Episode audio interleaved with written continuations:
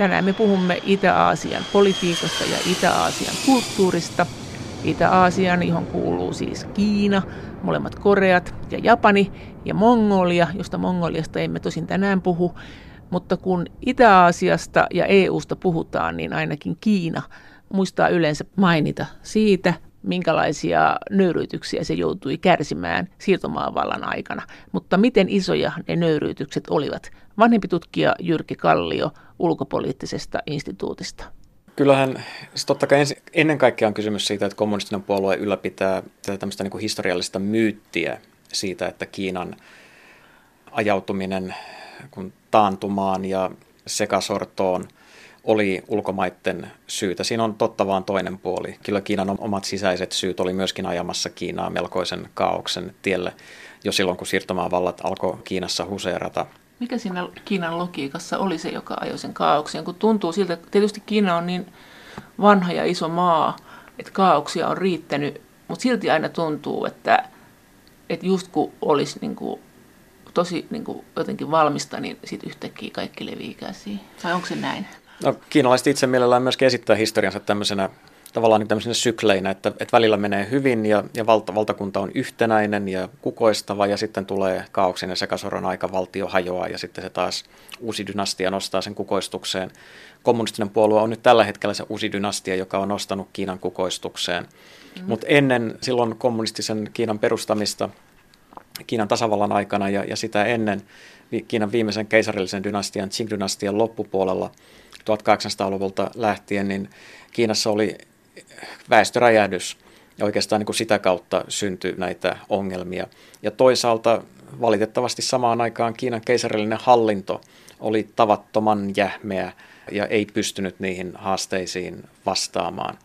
Et se, on, se on se yksi iso syy siihen, että miten siirtomaavallat pystyivät ikään kuin hyväksi käyttämään sitä Kiinan jo niin kuin valmista heikkoutta.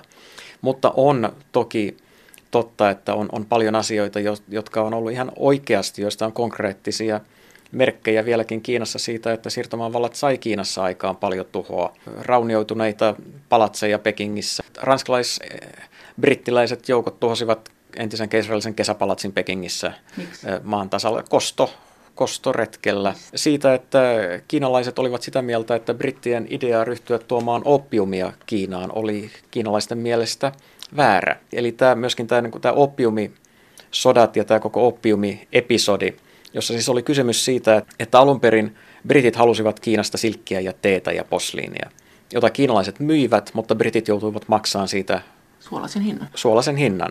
Hopea virtasi Briteistä Kiinaan, ja se ei ollut brittien kannalta ollenkaan hyvä tilanne. Britit keksi ryhtyä viljelemään Intiassa oppiumia ja ruveta dumppaamaan sitä Kiinan markkinoille, ja yllätys, yllätys, hopeavirta kääntyi toiseen suuntaan. Eli Kiina köyhtyi samaan aikaan, kun se vei kuitenkin ulkomaille valtavat määrät kaikkein parhaita tuotteitaan. Mutta missä vaiheessa eurooppalaiset niin sanotusti löysivät Kiinan? Vanhempi tutkija Jyrki Kallio ulkopoliittisesta instituutista. Sinne, sinne tuli ensimmäisenä portugalilaisia ja hollantilaisia kauppiaita. Ja Minä vuonna? Ensimmäiset tukikohdat perustettiin 1600-luvun alkupuolella. Oliko se, oliko se alku sillesti, että kiva, joo, tässä on tämmöinen Itä-Aasia ja tässä olisi tämmöinen Eurooppa ja tässä käydään kauppaa, vai alkoiko siinä heti semmoinen protektionistinen vaihe, kun Kiina ei halunnut, että nyt silkkiperosen toukkia viedään ja niin edelleen? Aika pian, että Kiinahan oli käynyt Euroopan kanssa toki kauppaa jo aikaisemmin. Arabit oli toimineet välittäjinä, purjehti tuolla topuna äh, niin kuin Intian valtamerta ristiin rastiin ja toimi siinä välittäjinä vähemmän mantereen kautta, mutta sitäkin tietenkin oli. Ja sitten kun nämä eurooppalaiset kauppiaat tuli sinne omina laivoineen, niin, niin kiinalaiset totesivat, että no, että samat pelisäännöt kuin näiden Arabian kanssa, että tuolla on, on satamakonttori, että jonka, joka, joka välittää tätä. Mutta se ei, eurooppalaisille se ei riittänyt, vaan he halusivat sitten tukikohtia perustaa niin kuin, Kiinan alueelle. Ja se oli vielä aluksi ok? No se aluksi Kiina ei oikein voinut sille mitään, eikä aluksi niin tuli vähän yllätyksenä, että, että, että, että, että ne, on niin, täällä nyt. ne on täällä nyt. Ja ensimmäiset linnoitukset tosiaan hollantilaiset perusti Taivanille ja, ja sitten portugalilaiset tuonne, missä on siis nykyään, nykyään Makao. Niin, niin siitä se alkoi. Mutta sitten kun Eurooppa alkoi Kiina kiinnostaa enemmän ja enemmän, niin sitten tosiaan tuli eteen se tilanne, että Kiina ei ollut ollenkaan kiinnostunut siitä, mitä Euroopalla oli tarjota. Kiinalaiset oli, että voitte te ostaa meidän tuotteita Hopealla. hopealla, mutta tota, teidän tuotteita ei, ei, ei meillä ole mitään käyttöä niillä. Teillä ei ole mitään, mitä meillä ei olisi. Mitä me yritettiin viedä? Uh, ihan mitä tahansa. Puuvilla vaatteita, muun muassa niin kuin tehdasvalmisteisia, te, teollinen vallankumous oli, oli, oli alkanut ja kiinalaiset että ei mene läpi kyllä tämmöiset. Meillä on no, on paljon, paljon taitavampia käsityöläisiä täällä kuin noita koneet. Että. Ja sitten tuli oppium. Ja sitten tuli oppiumpeliin. Ja oliko se varsinainen nöyryytys, sit, tai siis oliko se ainoa nöyryytys, se oppiumin kauppaaminen kiinalaisille ja sitten kansan saattaminen riippuvaiseksi oppiumista, vai mitä, mitä no, siinä, siinä, siinä, tapahtui, siinä tapahtui kaikenlaista muuta. Siis se, että eurooppalaiset väkivalloin otti alueita Kiinan maaperästä, jotka otettiin niin kuin siirtokunniksi ihan yksin, yksinkertaisesti. Samaan, tyyp- samaan tapaan kuin mitä eurooppalaiset perusteli siirtokuntia muuallekin. Äh, niin kuin yleensä pyssyjen kanssa. Pyssyjen kanssa.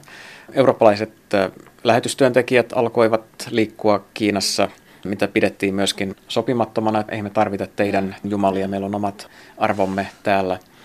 Ja sitten se, että länsimaiset ryhtyvät sitten aseiden nojalla vaatimaan eri oikeuksia omille kansalaisille ja myöskin näille lähetyssaarnaajilleen. Eli eivät halunneet alistua siihen, että jos he toimivat Kiinassa, ovat Kiinan lakien alaisia. Niin. niin että vaan lähtivät siitä, että et, et, tota, jos mä oon britti ja mä toimin britti lähetyssaarnaajina täällä, niin, niin tota, mä vastaan brittiviranomaisille enkä jollekin kiinalaisille. Että mitä, mitä, mitä te alkuasukkaat niin kuvittelette olevanne. Eli toki tästä näkökulmasta nämä nöyrytykset on ollut ihan aitoja ja sitten täytyy muistaa myöskin Japanin rooli tässä. Japani Kiinassa luetaan siirtomaavaltoihin ja me usein unohdetaan, kun meillä on tämä oma talvisota, että toinen maailmansota alkoi jo paljon ennen kuin se alkoi Euroopassa, niin se alkoi Aasiassa, kun Japanin keisarallinen armeija miehitti Koilliskiinan 37 ja sitten jatkoi sieltä etelään ja valtasi Nanjingin. Ja Nanjingin verilöylyssä – sai surmansa mahdollisesti ehkä 200 000 kiinalaista siviiliä Japanin keisallisen armeijan silmittömän teurastuksen kohteena.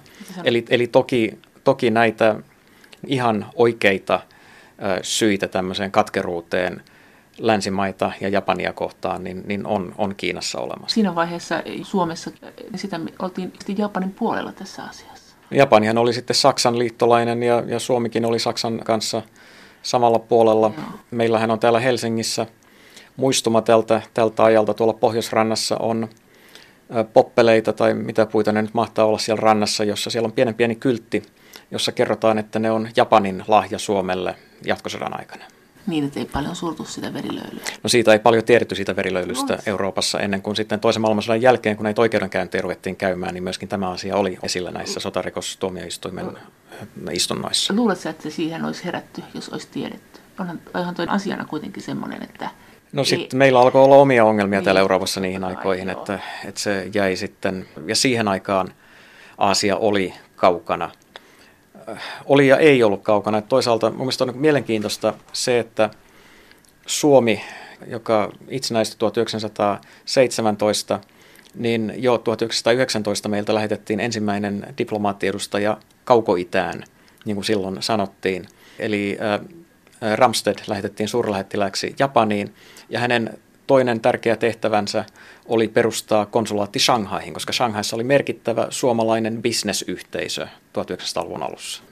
Vanhempi tutkija Jyrki Kallio ulkopoliittisesta instituutista. Miten tämä Kiinan ja Japanin suhde muuten, ja miten se heijastuu muuten tänne Euroopan puolelle? Japanin ja Kiinan suhde on, voisi sanoa, aina ollut ongelmallinen.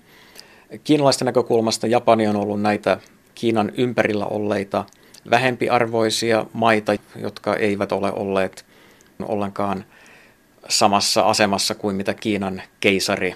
Kiinassa oli sellainen katsanto ylipäätään Kiinan ulkopuolella olleita alueita kohtaan, että, että niiden tuli olla osoittaa kuuliaisuutta Kiinan keisarille, niin sitten näiden vähempien maiden kanssa pystyttiin käymään kauppaa ja Kiina antoi niille suojeluksen.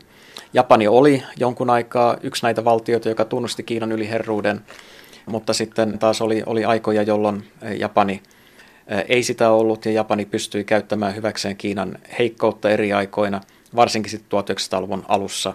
Japani vallotti Korean neemimaan, jota Kiina piti omana etupiirinään ja sitten myöhemmin Manchurian. Japanissa taas katsotaan, että Kiina on aina pyrkinyt alistamaan Japania, jopa vallottamaan Japania. Japanilaiset muistaa sen, että kuinka Chinggis Khani, joka piti valtaa Kiinassa 1200-luvun alussa, niin pyrki kaksi kertaa valloittamaan Japanin, mutta avuksi tuli taivaallinen myrsky, joka tämän mongolien laivaston upotti kahteen otteeseen.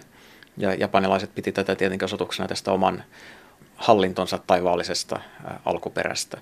Mutta tämä suhde on ollut jatkuvasti hyvin monimutkainen ja hankala.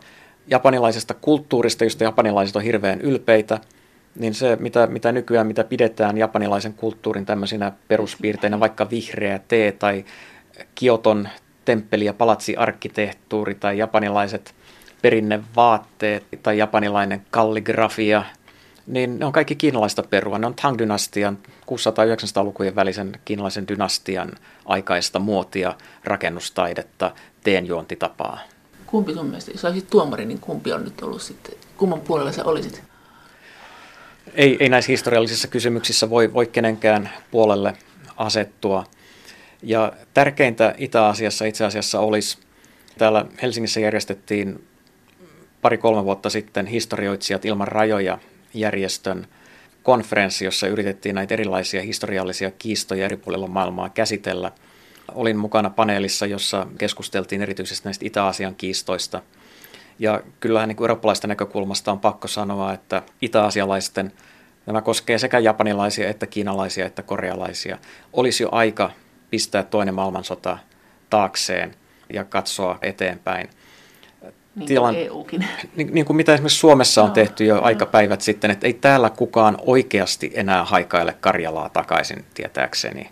No, kyllä, ihan, ihan niin kuin, no joo, joo voi, voi olla, joo, mutta, mutta aika harvat kuitenkin. Aika, aika harvat, ja, mutta, mutta tota, niin kuin aivan toisella tavalla, niin sekä Japanissa että Koreassa että Kiinassa vielä kouluopetuksessakin ruokitaan tätä asetelmaa, otetaan esille näitä, näitä nöyryytyksiä. Korealaiset on sitä mieltä, että japanilaiset on nöyryyttäneet heitä, kiinalaiset on sitä mieltä, että japanilaiset on nöyryyttäneet heitä, japanilaiset on sitä mieltä, että kiinalaiset on nöyryyttäneet heitä ja korealaiset on vieneet heillä saaren. Ja, et, et, Tämä on, niin on, on jatkuva tämmöinen vihanpidon kierre, jota ylläpidetään tarkoituksellisesti kaikissa maissa, koska se on sisäpoliittisesti kannattavaa, mutta sellaisella tavalla, jossa todellakin toivoisi, että otettaisiin mallia Euroopasta ja erityisesti siitä, mitä Saksassa on tehty. Että tämä saksalainen menneisyyden käsittely, niin se on asia kyllä, joka olisi toivottavaa tuolla Itä-Asiassakin jossain vaiheessa otettaisiin agendalle. No miten tämä sitten EU suhtautuu tähän koko Itä-Asian problematiikkaan, että EUllahan on myös kyllä tapana tietenkin tehdä e- erilaisia sopimuksia eri maiden kanssa, niin kuin nyt just Mongolian kanssa tehty just joku sopimus, että EU puuttuu kaikenlaisiin asioihin ja yrittää viedä arvojaan eteenpäin. Että yrittääkö se viedä sinne jotakin omasta mielestään hyviä arvoja nyt näiden ikivanhojen aasialaisten arvojen tilalle? Euroopan unioni tosiaan yrittää olla mukana siellä sun täällä, mutta todellisuudessa Euroopan unionin painoarvo Itä-Asiassa on kyllä varsin vähäinen. Siis se, Japanissakin? Niin, Japanissa ja Koreassa. Tietenkin siis voidaan sanoa, että Japanin ja Korean kanssa EUlla on enemmän yhteistä arvopohjaa kuin, kuin Kiinan kanssa, koska Japani ja Korea on kuitenkin periaatteessa demokratioita. Mutta siitä huolimatta, niin, niin kyllähän se ulkovalta, jota Itä-Asiassa katsotaan, joka, jolla on siellä painoarvoa, niin se on tietenkin Yhdysvallat ensisijaisesti. Ja sitten toisaalta myöskin Venäjä on maa, joka on siellä – lähempänä monta kertaa kuin mitä sitten täällä Euroopassa ajatellaan. Me, me, meillä eurooppalaisilla on kummallinen kyky ulkoistaa Venäjä tuonne jonnekin meidän takapihalle, mutta tota, Aasiassa Venäjä nähdään kyllä enemmän ehkä niin kuin koko ajan siinä oikeasti läsnä olevaksi naapuriksi. No miten tämä koreoiden tilanne, miten se näyttäytyy eu ja muutenkin? EUhan on ollut osallisena näissä Korean niemimaata koskevissa neuvotteluissa Maittainkin. Ja maittainkin, mutta todellisuudessa kyllä Euroopan painoarvo siellä on varsin vähäinen ja, ja tässä oikeastaan niin Euroopan unioni ja lähinnä Pohjois-Korea sai vedätettyä mukaan rahoittamaan Pohjois-Korean rauhanomaista ydinohjelmaa ja korvaavien energiamuotojen tuottamista. Euroopasta lypsettiin rahaa ilman, että eurooppalaisten vaikutusvalta olisi millään tavalla tässä niin kuin vastineeksi kasvanut. totta kai siis Pohjois-Korean nimenomaan kysymys ja, ja Pohjois-Korea on, on Euroopallekin tärkeä, koska jos Korean nimimaan vakaus horjuu, niin sillä on ilman muuta vakavia seurauksia koko kansainvälisen järjestelmän vakauden kannalta. Ja kansainvälinen kauppa ja talous tietenkin niin kärsii sellaisessa tilanteessa, että jos siellä nimenmaalla syttyy sotilaallinen kriisi. No miten se pääsi lipsahtamaan siihen? Kuka teki virheen? Miten, olisiko, tai ehkä virheen, mutta olisiko, olisiko esimerkiksi Eurooppa tai kukaan voinut estää tätä Pohjois-Korean nykytilannetta? Et se on niin kuin lähtenyt ihan omille teilleen ja sieltä kuuluu tosi huolestuttavia uutisia monin tavoin, niin oliko joku momentum, jossa se olisi voitu jollain jo silloin järkevämmällä teolla estää? On aina helppo olla, olla jälkiviisas, mutta... Ei yhtään. Miten tässä olisi voinut Mutta kyllä jo, jo niin kuin viimeistään 20 vuotta sitten olisi pitänyt olla aivan selvää, että, että Pohjois-Korea pelaa, että sillä ei ole aikomustakaan muuttaa omaa politiikkaansa ja että se niin kuin käytti hyväkseen länsimaiden rahoitusta ja sinisilmäisyyttä vain oman järjestelmänsä pönkittämiseksi. Että kyllä olisi pitänyt olla viimeistään silloin ja ennen sitäkin selvää, että Pohjois-Korean järjestelmä on, niin kuin YK on ihmisoikeuskomissio on todennut, rikos ihmisyyttä vastaan. Se on ollut sitä jo useamman kymmenen vuoden. Se olisi pitänyt olla koko ajan lähtökohtana sen suhteen, että miten Pohjois-Koreaan suhtaudutaan ja miten sitä ongelmaa käsitellään. Et valitettavasti pohjoiskorealaiset on tässä kysymyksessä unohdettu ja tätä on ajateltu tämmöisenä valtapoliittisena pelinä, jossa on Yhdysvallat ja Kiina ja, ja sitten tässä nyt tähän, tähän lisänä, lisänä tähän soppaan on tullut ydinaseet. No, tämä ei olisi koskaan ollut helppo tämä yhtälö, koska Pohjois-Korealla on vahva aseistus ja, ja sillä on jo hyvin pitkään ollut se tilanne, että, että Etelä-Korean pääkaupunki Seoul on pohjoiskorealaisen tavallisen tykistön kantomatkan päässä. Eli jos joku sotilaallinen isku Pohjois-Koreaan olisi tehty vaikka 20 vuotta sitten, niin seuraukset olisi ollut Etelä-Korean kannalta aika katastrofaaliset. Mutta toisaalta tämä tilanne on nyt vaan pitkittynyt ja pitkittynyt ja pitkittynyt, erityisesti pohjoiskorealaisten ihmisten kannalta, niin tämä on ollut todella julmaa käytöstä länsimailta, että tämän tilanteen on, on vaan annettu jatkua. No, ja, mitä niin, olisi voitu tehdä? Se on se iso, is, iso kysymys, mutta... Siis vaikka aina sanotaankin, että regiimin tämä hallinnonvaihtopolitiikka ei ole niin kuin hyvä idea demokratian kannalta, mutta eikö Miten, miten sä niin tässä ajattelet tästä asiasta? Siinä olisi pitänyt saada Kiina ja Venäjä, Etelä-Korea, kaikki yhteen rintamaan siitä, että Pohjois-Korean kanssa pistetään kaikki hanat kiinni. Olisiko sekään auttaa? Se olisi saattanut auttaa siinä vaiheessa, kun tilanne oli Pohjois-Koreassa paljon herkempi, sanotaan, kuin nyt, kun, kun nythän siellä eletään jo kolmatta sukupolvea tässä tämän, tämän Kim-dynastian. Joo aikaan. Ja Pohjois-Korea on päässyt kehittämään ohjusasetta ja ydinasetta. Niin. Mutta että siinä vaiheessa, kun tilanne oli toisenlainen, että se Pohjois-Korean oma järjestelmäkin oli vielä niin kuin haki tätä, että jatkuuko se dynastia vai eikö se jatku. Ja siinä olisi ollut ehkä, ehkä joku mahdollisuus vaikuttaa siihen tilanteeseen. Onko tässä, onko tässä ollut mitkä vuodet semmoisia, että on ollut parempia keskusteluyhteyksiä? Niitä on ollut aina välillä riippuen sit siitä, että ja niin kuin yksi syy saattaa tälläkin hetkellä olla valitettavasti se, että Pohjois-Koreassa on nälähätä sellaisesta on ollut puhetta ainakin vielä viime syksynä. Mä en tiedä, että mikä tilanne nyt tarkkaan ottaen on. Mutta aina silloin, ja erityisesti 90-luvun lopulla, 97, 89, niihin aikoihin, Pohjois-Koreassa oli edellisen kerran niin paha nälänhätä, että Pohjois-Korea avasi ovensa ulkomaisille avustusjärjestöille ja ulkomaisille tarkkailijoille. Ja ainoa syy siihen oli se, että Pohjois-Korea tarvitsi kansainvälistä apua vanhempi tutkija Jyrki Kallio ulkopoliittisesta instituutista. Miten sä nyt luulet? Mitä tapahtuu? Mitä tutkijat yleensä sanoo? Onko tässä mitään valoa?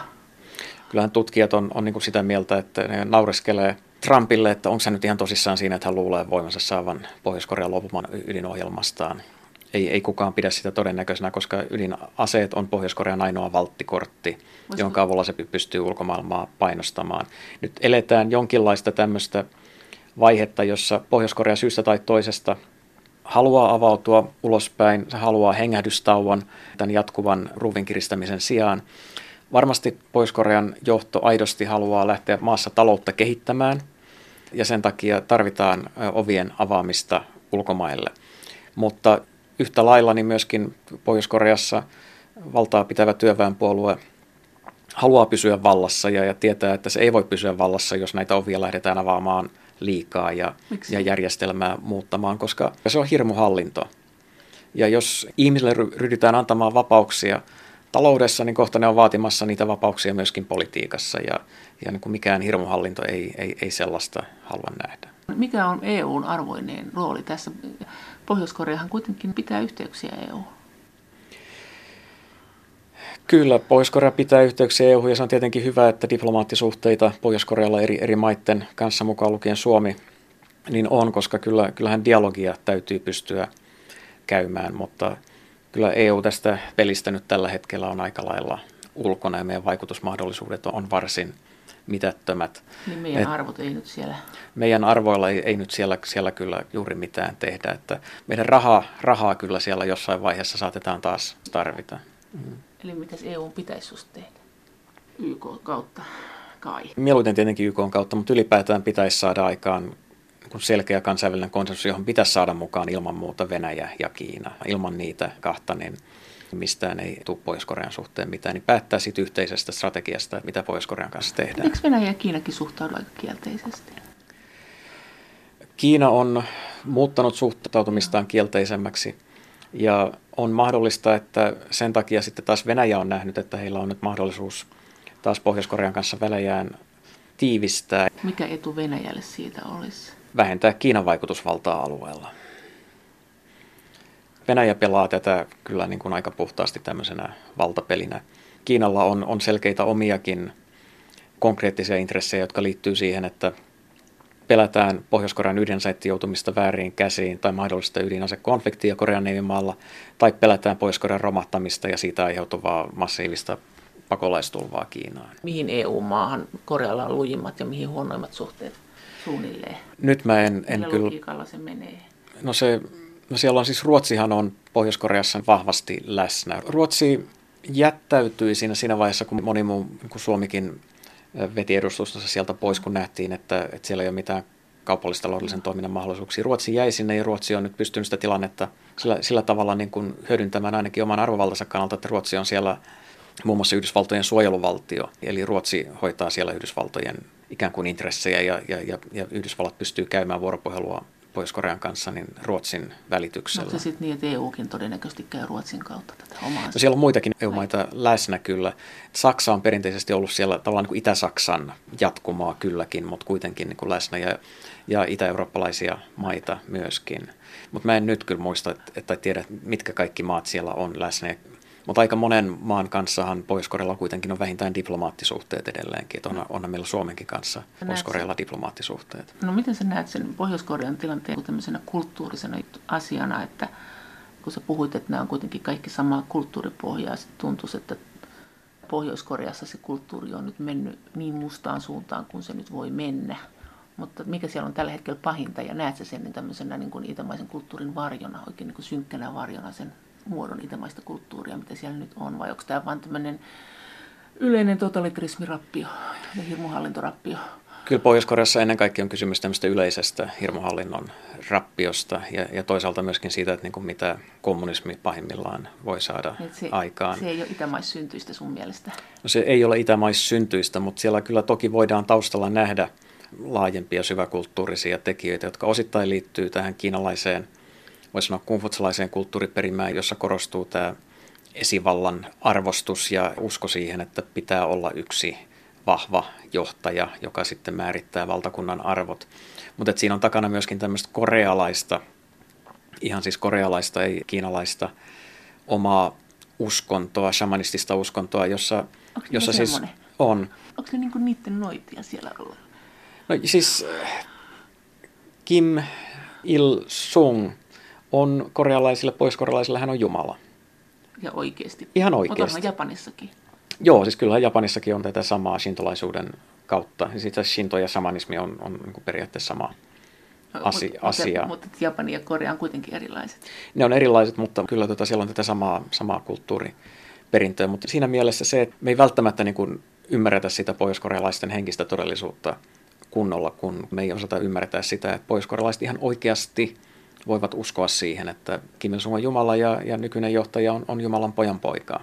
Onko se sitten tämmöinen juttu, kun Venäjällä ja varmaan Euroopassakin osin, mutta Venäjällä sanottiin, että mitä julmempi saari, joku Ivana Julma, niin sen tavallaan niin kuin suositumpi. Että, ja olihan niin kuin, onhan tässä tämmöistä ajattelua lännessäkin, että kun on tämmöinen kova kuningas, niin se sitten sitä välivouhkia, sitä keskijohtoa kurittaa ja kyllä oikeasti rakastaisi kansaa. Se, Onko no siellä se, tämmöinen salainen niin kuin joku unelma siellä? Ei, ei se, ja se, se ei kuulu tähän Kumfutsalaisen perinnön mukaan, niin siellä on kyllä tämä niin myytti tämmöisestä vahvasta johtajasta, mitä Kiinassakin käytetään hyväksi, mutta tämän vahvan johtajuuden pitää perustua nimenomaan moraaliseen valtaan. Ja, ja niin kuin kommunistisessa järjestelmässä Pohjois-Koreassa, niin tämä on, ja niin kuin Kiinassakin, tämä on käännetty sitten tämä moraalinen valta ideologiseksi vallaksi. Eli se johtaja, ylinjohtaja edustaa sitä ideologista valtaa. Hän määrittää, mikä on valtakunnan moraalinen suunta, toisena mikä on valtakunnan ideologinen suunta. Eli, eli sillä tavalla ei sen johtajan tarvitse olla välttämättä julma, vaan sen, sen johtajuuden pitäisi tulla enemmänkin sieltä niin kuin, Vahva. Niin, henkiseltä no, miten se, puolelta. Se, miten se sitten siinä, että jos näin on, että Kimin dynastia onkin jumalia, niin onko mitään toivoa siitä, että kansa sitten nousee kapinaan?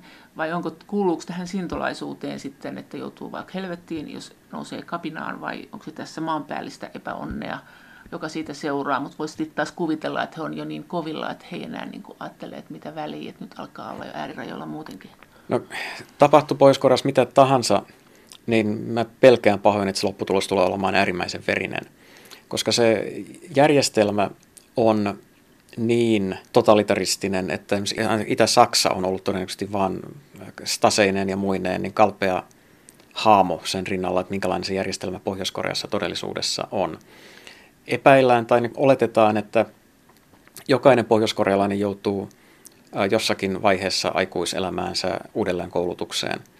Ja toisin johtaa tilanteeseen, jossa kukaan ei voi luottaa toiseen. Jos me, jos me vaikka oltaisiin oltu hyviä ystäviä, ja sitten sä oot ollut uudelleen koulutuksessa vuoden, ja sä tulet takaisin, niin en mä enää uskalla puhua sun kanssa, koska en mä tiedä, että onko sä muuttunut vai eikö sä muuttunut. Jos sä oot muuttunut, niin sä ilmiönät muutti mun koko perheeni, jos mä sanon jotain väärää.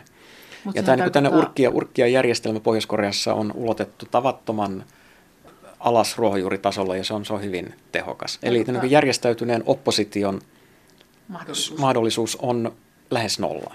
Vanhempi tutkija Jyrki Kallio ulkopoliittisesta instituutista, mutta onhan siellä sitä sitten kuitenkin. Kyllähän, vai onko nämä telotukset, onko nämä vaan ihan maan pelotukseksi, onko se niin, että niillä ei ole mitään pohjaakaan? Mitä sieltä on tullut?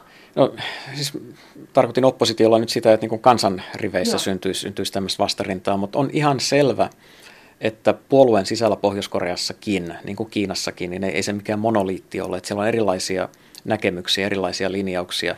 Varmasti myöskin Pohjois-Korean armeijassa on erilaisia näkemyksiä. Siellä on varmasti niitä armeijan johdossa. Ja saattaa olla, että Kim Jong-un nyt, nyt kuuntelee juuri heitä, jotka sanoo, että, että hei, että meidän täytyy modernisoitua. Meidän armeija on takapajunen, meillä on vanhentunut aseistus, meillä on tämä ydinohjus, se on ihan kiva, mutta ei se riitä. Että me tarvitaan kansainvälisiä kontakteja ja kauppaa, jotta me voidaan modernisoida meidän armeijaa. Ja sitten on varmasti niitä, jotka on niin sitä mieltä, että ei yhtään ovia ei pidä rauttaa, koska se on silloin niin kuin, ei, ei tiedä, että mitä, mitä sieltä overrausta sitten pääsee sisälle, vaan meidän täytyy jatkaa tätä entistä tiukkaa sulkeutuneisuuden linjaa. Aivan varmasti on erilaisia näkemyksiä siellä puolueen sisällä, mutta onko ne ollut syynä näihin telotuksiin, joista, joista huhutaan, niistäkään ei oikeastaan tiedetä mitään, niin Ehkä ei. Ehkä enemmänkin on ollut kysymys ihan tämmöisistä niin kuin henkilökohtaisemmista ristiriidoista. Tai sitten siitä, että on ajateltu, että toi on semmoisessa asemassa, että se on potentiaalinen vaara. Olette se koskaan tehnyt eikä sanonut yhtään mitään, mutta se nyt sattuu olemaan silloin semmoisia sukulaisia tai sellaisia suhteita tai muita, se on vaara, niin otetaan pois. Miten ne sitten pystyy just Koreassakin pitämään? Euroopassa, jos ajatellaan, että itä on itä ja länsi on länsi, mutta siis tapahtunut, meilläkin on ollut hirmuhallintoa ja meilläkin on tapahtunut ikäviä asioita, mutta sittenkin sekin asia, että kuinka siellä pystyy olemaan uskollinen puolueelle, jos tilanne on se, että sä et uskalla todennäköisesti tehdä yhtään kysymystä, sä et uskalla kehitellä sitä ideaa eteenpäin, että sekin, niin kuin meilläkin, että kun oli näitä lahkolaisia, jotka otti uskonnon tosissaan, niin sitten kirkko ei välttämättä ollut siitä innostunut. Eikö se ole vähän sama ongelma Kiinassakin, että jos olet ihan hirveän konfutselainen, niin ei se niin kuin, ihan niin kuin kommunistista puoluetta lämmitä, vaikka niin kuin virallisesti ollaankin konfutselaisia? Joo, ei. Ei se, ei se, ja se tavallaan, jos ajatellaan tätä, ajatellaan niin eurooppalaisia arvoja ja kiinalaisia arvoja, niin on tässä, eikö tässä nyt ole joku vivahdeero silti? No siinä on yksi vivahdeero, että jos nyt näitä kulttuurisia selityksiä haluaa lähteä etsimään esimerkiksi Pohjois-Korean tilanteeseen, ja tämä pätee osittain myöskin Kiinaan, niin osittain se liittyy kungfutsalaisuuteen ja siihen, että kungfutsalaisuus voidaan määritellä roolietiikaksi eikä arvoetiikaksi. Eli meillä Euroopassa meidän etiikka on yleensä arvoetiikkaa, eli se tarkoittaa, että meillä on joku arvo, oikeudenmukaisuus tai lähimmäisyyden rakkaus, ja niin kuin sitä kautta asioita tarkastellaan. Kungfutsalaisuus voidaan määritellä toisella tavalla, eli sielläkin toki on näitä arvoja, mutta tärkeämpää kuin ne arvot on se, että ihmiset toimivat tietyissä rooleissa. Eli isän täytyy olla isä, vaimon täytyy olla vaimo, pojan täytyy olla poika, hallitsijan täytyy olla hallitsija, ministerin täytyy olla ministeri. Ihmisellä on tietenkin eri tilanteissa erilaisia rooleja. Joskus sä oot isä, joskus sä oot ministeri ja eri tilanteissa on erilaisia rooleja. Mutta ihmiset ovat, se systeemi on rakentuu sen varaan, että, että kukin tietää, minkälaisessa roolissa täytyy minkäkinlaisessa tilanteessa toimia. Ja silloin se, että jos pohjoiskorealaiset itkevät kadulla edesmenneen johtajansa äh, Kim Jong-ilin kuolemaa, niin meillä kysytään, että onko ne, onko tosissaan. ne tosissaan. Niin se on väärä kysymys. Heidän sen hetkiseen rooliinsa kuuluu, että heidän täytyy surra pois mennyttä johtajansa, ja silloin he eivät ainoastaan esitä, vaan elävät sitä rooliaan. Sitten roolietiikan, kun se on sisäistänyt, niin silloin, kun sä olet siinä roolissa, niin silloin sä et, et sä esitä mitään. Sä olet se rooli. Et Sinä elät sitä roolia. Eli jos tähän kuuluu tähän rooliin se, että sä olet alamainen ja sä uskot siihen, että nyt Jumalan poika on kuollut, niin silloin sä itket. Niin se on hyvä käytöstä. Se on, enem- se, on, se on enemmän kuin hyvää käytöstä. Se on... Normi. Se, eikä se ole normikaan, se vaan Siis se on, se on asia, joka kuuluu siihen tilanteeseen. Mutta onko se sitten väärin, jos siihen oikeasti uskoo? Onko se uhka? No, tietenkin meikäläistä näkökulmasta. Eikö tai... siellä? Että jos meillä oli tilanne se, Eikö meillä nyt ollut Euroopassa se tilanne, että kun oli näitä uskonsotia, niin eipä siellä ruvennut kirkko keskustelemaan teologian hienouksista, että joo, tämähän olikin hieno näkökulma, puhutaan tästä, vaan sitä feidattiin alas, niin onko se sama juttu sitten idässä myös, että ei, että kun sanot, että se on rooli itkeä sitä hallitsijaa, mutta jos ihan oikeasti itkee ja itkee vielä yölläkin ja naapurit kuulee ja on ihan murtunut, niin sitten se alkaa olla jo niin kuin mennä överiksi. Koska sitten voidaan ruveta epäilemään, että se ei ole sille seuraavalle hallitsijalle ehkä uskollinen. Kö?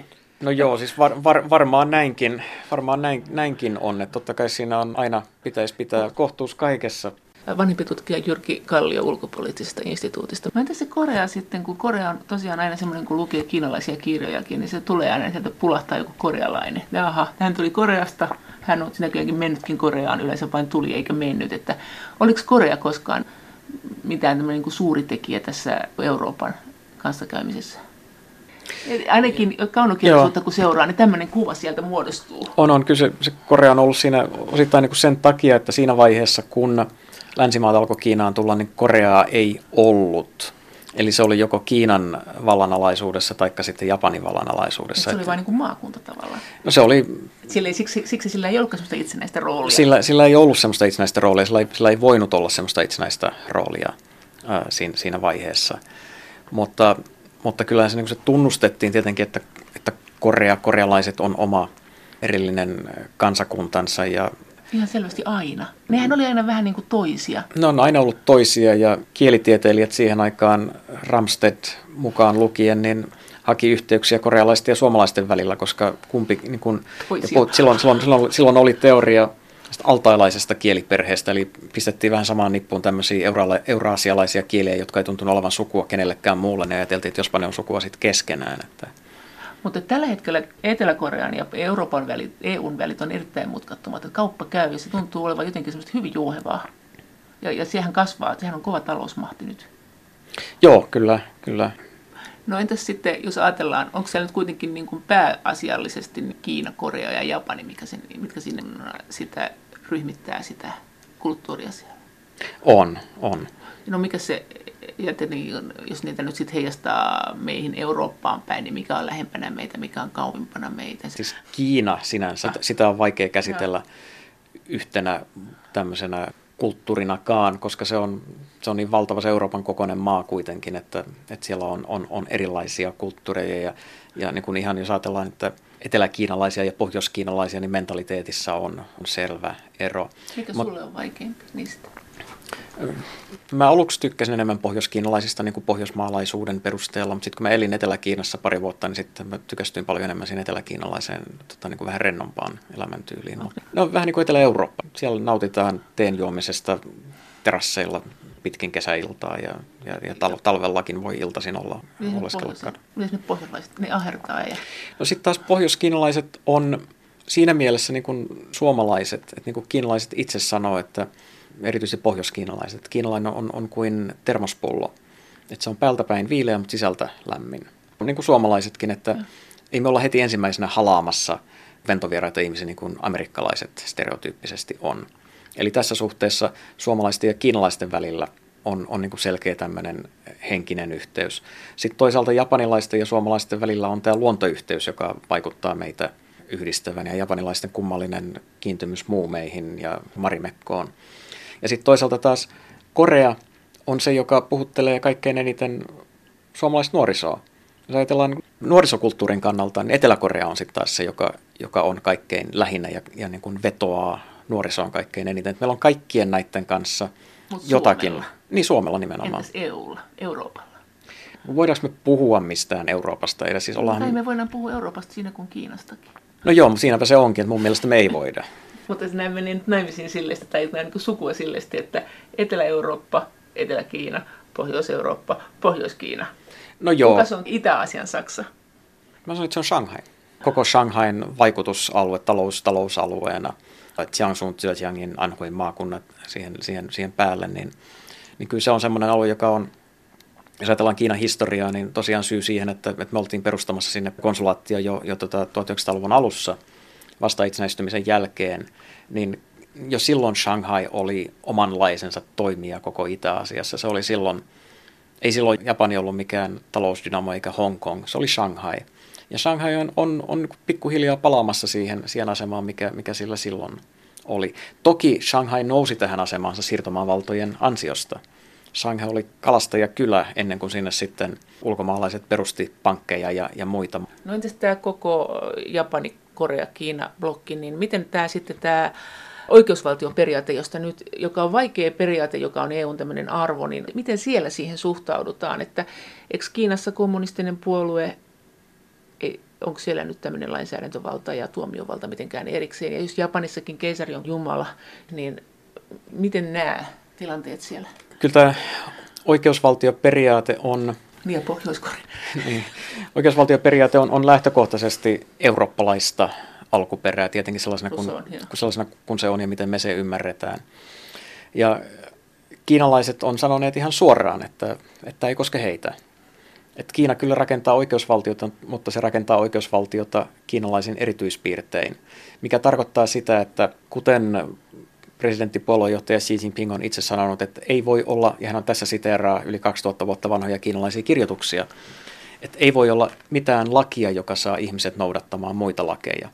Eli hän siis käytännössä niin kun katsoo, että perustuslaki ei voi olla mikään niin kuin ylin auktoriteetti maassa, vaan se mitä tarvitaan on johtaja, joka on johtaja, johtajan asemassa moraaliselta tai käytännössä siis ideologiselta oikeutukseltaan, joka sitten sanoo, että miten perustuslakia tai lakeja pitää tulkita, joka asettaa ne rajat. Mutta valtiojärjestykseen uskoo jollain lailla. Kyllä, siis totta kai valtio täytyy olla olemassa, mutta se, että sen valtion täytyy olla kommunistisen puolueen hallinnassa ja kontrollissa. No onko näillä mailla sitten sun mielestä arvoissaan mitään annettavaa EUlle, kun me ollaan tässä nyt ihmetelty, että onpas ne nyt sitten erilaisia? Ne on, on ehkä pinnallisesti erilaisia, mutta itse olettaisin, että kunhan aikaa kuluu, niin kyllä kiinalaisetkin, puhumattakaan japanilaisista, korealaisista ja tällä hetkellä niin kuin ehkä kaikkein eniten taivanilaisista, niin kyllä nämä yle, niin sanotut yleismaailmalliset arvot, jotka, jotka Kiina haluaa kieltää, mm. että Kiina ei usko mihinkään yleismaailmallisiin arvoihin, niin kyllä ne on todellisuutta.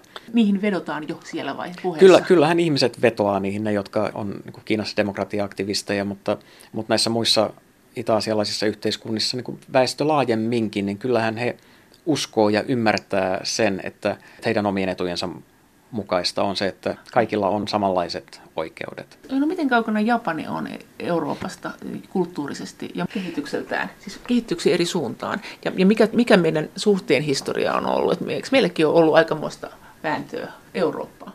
On, on. Totta kai. Kyllähän, kyllähän Japanin kanssa oli samanlaisia vaikeuksia vielä 70-luvulla kuin mitä Kiinan kanssa nyt, kun Japanin pelättiin oman taloudellisen vaikutusvaltansa nojalla, niin syövän työpaikat Euroopasta ja niin, ka- kaikki on made in Japan, että, että kohta, kohta meillä ei ole mitään täällä, ei me ollaan kaikki japanilaisia ja, ja tämmöinen samanlainen pelko, mikä nyt on Kiinan suhteen, niin oli, oli Japanin suhteen. Eikö se muuten laantunut Kiinan suhteen? Vähän. O, onhan se, ehkä se on, on, on jonkin, verran, no. jonkin verran laantunut, koska Kiinasta yksinkertaisesti ei tule tämä, tämä Made in China, se ei ole samalla tavalla. Japanista tuli aikoinaan sellaisia tuotteita, joita meillä ei ollut. Entä se Japanin ja EUn suhde, tai EU, Euroopan suhde, niin millainen se on, mikä siinä on Et, tapahtunut? sitten monissa kysymyksissä niin, niin Eurooppa ja Japani nykyään jakaa samantyyppiset arvot. Jopa taloustilanne, Eli niin. Jopa, no, siis jopa taloustilanne on, on samantyyppinen ja väestön vanheneminen ja, ja muu, mutta, mutta niin kuin pohjimmiltaan kyllä puhutaan näistä arvojen yleismaailmallisuudesta, niin kyllähän Japani ja EU on siinä suhteessa samalla puolella. Ja se näkyy esimerkiksi siinä, että miten maat käyttäytyy YKssa ja, ja minkälaisia puheenvuoroja ne käyttää, miten ne äänestää. Mitkä on ollut Itä-Aasian ja Euroopan maiden väliset tämmöinen niin kuin konfliktien historia? Siis me on sodittu, mutta ollaanko me sodittu, siis miten meidän Korean suhteet on ollut? Ollaanko me sodittu koskaan oikein kunnolla, vaikka se ollut siellä niin joukon jatkona jotenkin? Ei me nyt varsinaisesti olla, olla oltu niin eurooppalaiset osallisina näissä, näissä Itä-Asian konflikteissa. Mutta onhan me Japanin kanssa sodittu. No joo, mutta mut, mut, siis lähinnä, lähinnä siis lähinnä nyt Yhdysvallat. Että... Se on totta, mutta eikö britit ja Japani? Joo, no siis, joo, kyllä toki, että kun, kun, kun japanilaiset hyökkäs brittien siirtomaatukikohtia vastaan, niin totta kai britit oli myöskin sodassa Japania vastaan, mutta siis käytännössä Tyynän Tyynenmeren sotaa käytiin... Mutta eikö se tee, siis eikö tässä 1700-1800-luvulla, eikö silloinkin ollut näitä teesotia? On, on. Siis joo, siis kyllä, kyllä Japanin, äh, jos mennään niin kauas historiaan, niin Japani avattiin ulkomaiden kanssa käytävälle kaupalle niin diplomatian avulla. Mikä se on? Sitä kutsuttiin ihan, ihan siis ty- diplomatiaksi, eli siihen, että, että sotalaivasto purjettiin Japanin rannikolle ja toteaa, että nyt rupeatte tekemään meidän kanssa kauppaa, tai me ammutaan teidät Tuusan nuuskaksi. 1800-luvun äh, alkua me... Ja tämä onnistui? Onnistui, ja, ja se mitä tapahtui Japanin suhteen oli, oli kun varsin erilaista kuin mitä tapahtui Kiinassa, että, että Japanissa silloin todettiin, että kattokaa noiden aseita, miten paljon parempia ne on kuin meidän. Meidänhän täytyy ruveta oppimaan noista. Ja Japanissa tapahtui yhdessä sukupolvessa, siis muutamassa vuosikymmenessä, tavaton kulttuurinen käänne, jossa kaikkea ulkomaista, erityisesti teknologiaa, ryhdyttiin tavattomasti kopioimaan ja ihannoimaan. Ja tosiaan niin johti jopa siihen, että pukutyyli vaihtui yhdessä, yhdessä sukupolvessa, että japanilaiset rupesivat kulkemaan frakeissa ja länsimaisissa puvuissa. Ja kun länsimaista kopioitiin kaikkea mahdollista, mistä nähtiin, että saattaisi olla hyötyä, erilaisia institu- instituutioita, koulutusmallia ja, ja, ja teknologiaa. Kiinalaiset katsovat sitten taas Japania vähän myöhemmin ja totesivat, että, että pitäisikö meidänkin niin kuin ottaa oppia tuosta, että mitä Japani tekee. Ja Kiinassakin oli samantyyppistä suuntausta, että sielläkin ryhdyttiin sitten länsimaistamaan instituutioita ja, ja ottamaan oppia, oppia länsimaista, koska todettiin yksinkertaisesti, että toi on tehokkaampaa. Mutta samaan aikaan, tai niin kuin sekä, sekä Kiinassa että Japanissa silloin periaatteena oli se, että säilytetään oma kulttuurinen ydin kuitenkin – Eli että pidetään huolta siitä, että me ollaan kiinalaisia, pidetään huolta, että me ollaan japanilaisia. Ja missä se opi... raja meni? No se on ollut tämmöinen veteen piirretty raja koko ajan, että missä, missä asioissa se on. Mutta se on ollut läsnä keskustelussa. Se on ollut läsnä keskustelussa ihan, ihan, ihan tietoisesti kyllä. Ja näin sanoi vanhempi tutkija Jyrki Kallio ulkopoliittisesta instituutista. Kiitos teille viesteistä ja kaikki viestit ovat aina erittäin tervetulleita ja niitä voi edelleen lähettää sähköpostiosoitteeseen maija.elonheimo.yle.fi.